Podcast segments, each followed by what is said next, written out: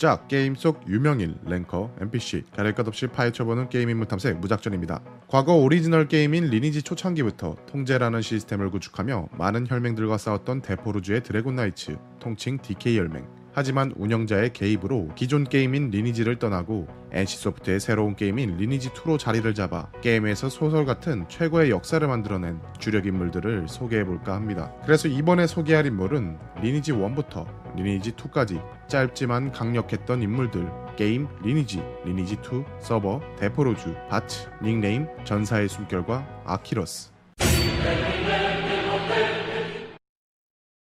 디케이 혈맹은 데포로즈 서버를 했던 사람들이라면 누구나 알 수 있던 혈맹으로 천구백구십구 년 말 쟁쟁했던 혈맹들을 제치고 리니지의 하나뿐인 성이었던 켄트 성의 주인이 되었던 혈맹입니다. 당시 우리나라의 게임 문화는 매너가 굉장히 중요했던 시절이었습니다. 특히 유명했던 혈맹들은 그 매너를 잘 보여주기도 했었지요. 그러나 디케이 혈맹만큼은 그런 매너를 보여주지 않았었습니다. 던전에서 벌어지는 투망 피케이는 물론 네크로맨서, 데스나이트 등 당시엔 엔드급 몬스터를 독식하기도 했었죠. 그리고 이때부터 통제라는 개념이 잡히기 시작했고 지금의 리니지를 만드는 컨텐츠로 자리하게 되었습니다.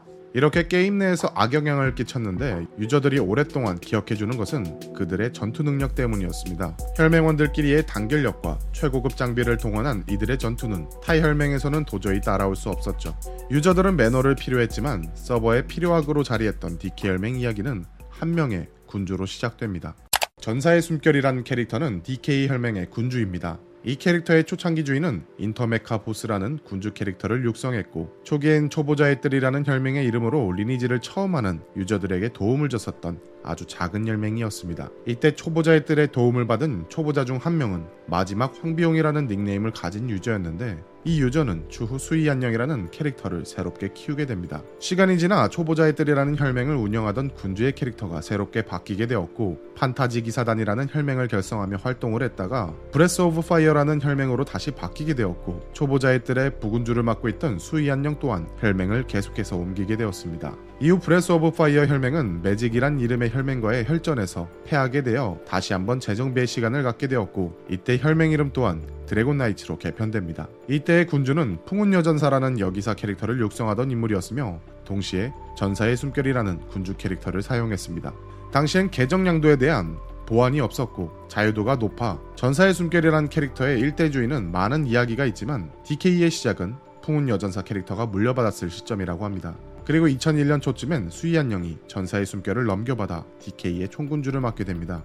리니지 일에서 디케이 혈맹은 혈전으로 시작해 천구백구십구 년 말 켄트 성이 업데이트되며 많은 혈맹들과 싸움을 주도했습니다. 천구백구십구 년 디케이와 가장 크게 대적했던 혈맹은 스피드와 삼십 인의 용병단이었으며 이천 년엔 라스트 체인지, 종합병원, 라이징 선 혈맹, 그리고 이천 년 말부터 이천일 년 초까지는 최고의 전쟁을 펼쳤던 맨 오브 원에이 혈맹입니다. 이후 디케이는 이천일 년 일월에 세 개의 성을 통일시켰죠.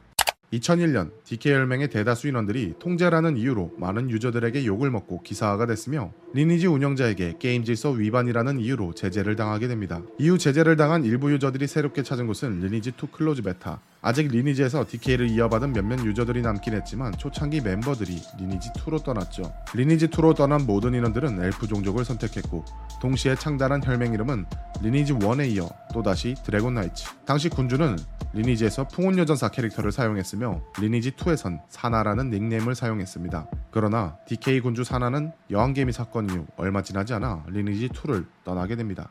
리니지 이에서의 혈맹은 하나의 혈맹이 아닌 다양한 혈맹들이 뭉쳐 하나의 연합이 탄생됐습니다. 그것을 리니지에선 라인이라 부르죠. 디케이는 리니지 일 서버인 데포로즈 서버에 이어 리니지 이의 일 서버인 바츠 서버에서도 엄청난 영향력을 끼쳤습니다. 더 많은 내용은 바츠 해방전쟁의 스토리를 확인해주세요. 그중 바츠 해방전쟁에서 많은 유저들이 기억하는 인물은 첩살조를 운영하며 막강한 힘을 보여줬던 유저 아키러스. 닉네임 아키러스, 본명 최규남, 삼십 대 초반의 나이로 외식업에 종사하며 게임을 시작했다고 전했습니다. 많은 유저들이 바츠 해방전쟁 때 디케이의 총군주로 기억을 하지만 리니지 최초의 만렙과 최고 레벨을 달성했던 유저인 구문룡님과 포세이드님이 있었다면 리니지 이에선 이 두 개를 동시에 달성한 유저가 바로 아키러스님이었습니다. 그의 직업은 엘프의 실버레인저, 처음엔 랭킹 일 위보단 순위권에 들자라는 생각으로 게임을 하게 되었었는데 어느 순간 일 위가 되어 있었다고 합니다. 그의 게임 시간은 하루 평균 이십 시간에서 이십이 시간 정도 게임을 했으며 일하는 시간엔 열두 시간 정도의 플레이 타임을 가졌다고 밝혔습니다. 여기서 아키러스님의 인연이 조금 특이한 점이 있었는데 와우의 츤데레 빌런 용계님과의 인연이 있었다고 합니다.